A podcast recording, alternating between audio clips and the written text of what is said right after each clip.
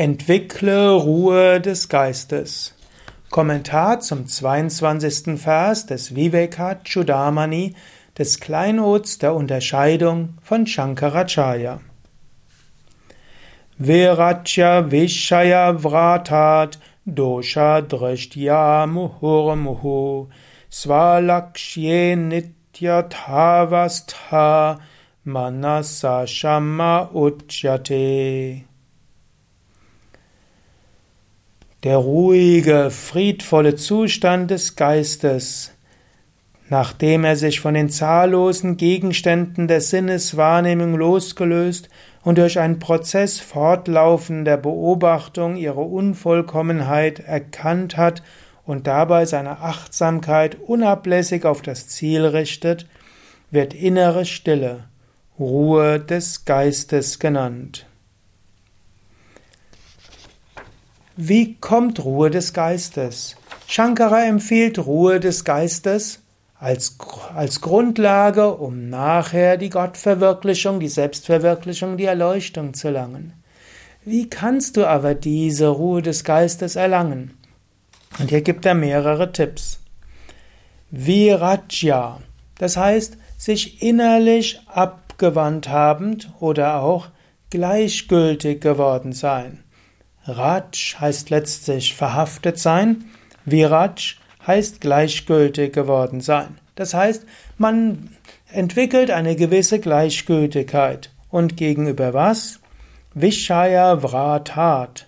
Gleichgültigkeit gegenüber der Menge der Sinnesobjekte. Vrata heißt hier Menge und Vishaya Sinnesobjekte. Und wie kann man sich davon abwenden? Durch Dosha Drishtya. Drishti heißt Anschauung und Dosha heißt hier Mängel. Und dann Muhure, Muhure, das heißt dann immer wieder. Und dann das zweite ist Svalakshye, das heißt auf seinem eigentlichen Ziel. Nityavasta, konnte immer wieder verweilen oder auch bestehen. Niyata, heißt ja konstant und Avasta heißt bestehen. Und so kommt Manasa Shamaha, Gemütsruhe des Geistes. Also, wie kommen wir zur Gemütsruhe des Geistes?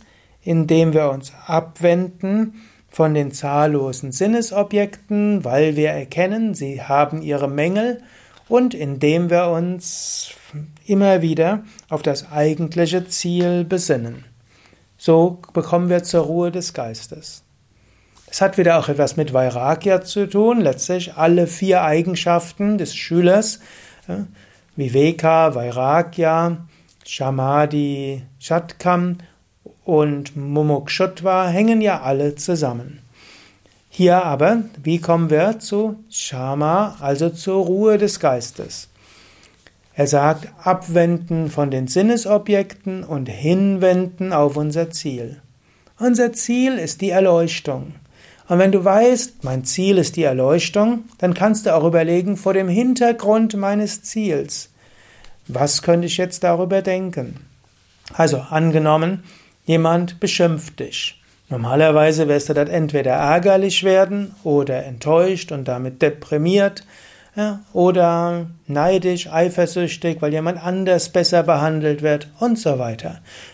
Aber du könntest jetzt überlegen, vor dem Hintergrund meines Zieles, was wäre jetzt eine angemessene Weise damit umgehen?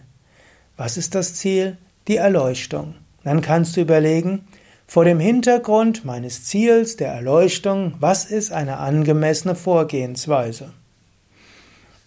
Oder angenommen, Du hast dir ein tolles Essen gekocht und in letzter Minute ist es verbrannt. Du hast keine Zeit mehr, alles neu zu essen. Jetzt musst du irgendwo vielleicht ein paar rohe Tomaten schnell essen und vielleicht ein Brot, Vollkornbrot. Hast keine Zeit, etwas Gutes zu machen. Dann kannst du überlegen, vor dem Hintergrund der Erleuchtung, was wäre eine angemessene Vorgehensweise? In diesem Sinne, das hilft dir zur Ruhe des Geistes. Immer wieder verankern am Ziel. Und natürlich das zweite ist auch, mache dir bewusst, Die Sinne haben ihre Schwächen und Mängel. Wünsche haben ihre Schwäche und Mängel. Es gibt, wenn du einen Wunsch hast, mehrere Möglichkeiten. Eine Möglichkeit ist, du hast einen Wunsch und du hast ihn nicht erfüllt. Hm, das kann zum Leiden führen. Zweite Möglichkeit, du hast einen Wunsch, er wird erfüllt, aber er verschwindet wieder. Konsequenz ist auch wieder Leiden. Dritte Möglichkeit, du hast einen Wunsch, er wird erfüllt und er bleibt auch erfüllt. Und dann Konsequenz ist, du stellst fest, er macht dich nicht dauerhaft glücklich. Daher, auch das ist Leiden.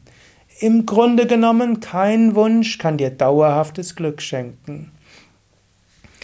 Essen. Angenommen, du hast ein tolles Essen. Jetzt, jetzt könntest du sehr viel davon essen.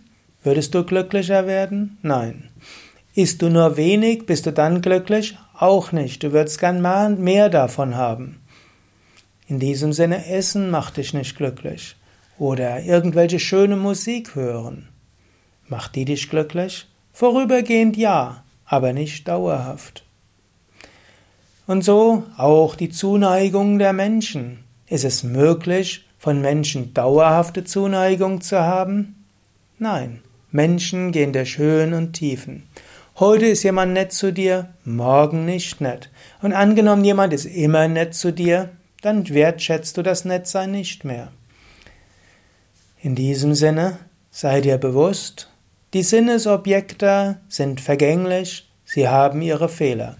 Darüber kannst du reflektieren und so sagt Krishna ja auch in, die, in der Bhagavad Gita, die Sinnesobjekte oder die Vergnügen und Schmerz kommen von den Kontakten der Sinnesobjekte, die kommen und gehen.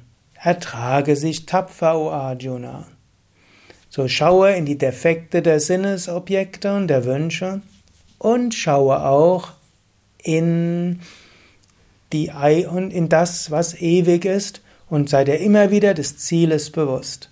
Und diese beiden Sachen, loslösen von den Sinnesobjekten und immer wieder dich besinnen auf das Ziel, das führt zu Shama, zur Ruhe des Geistes.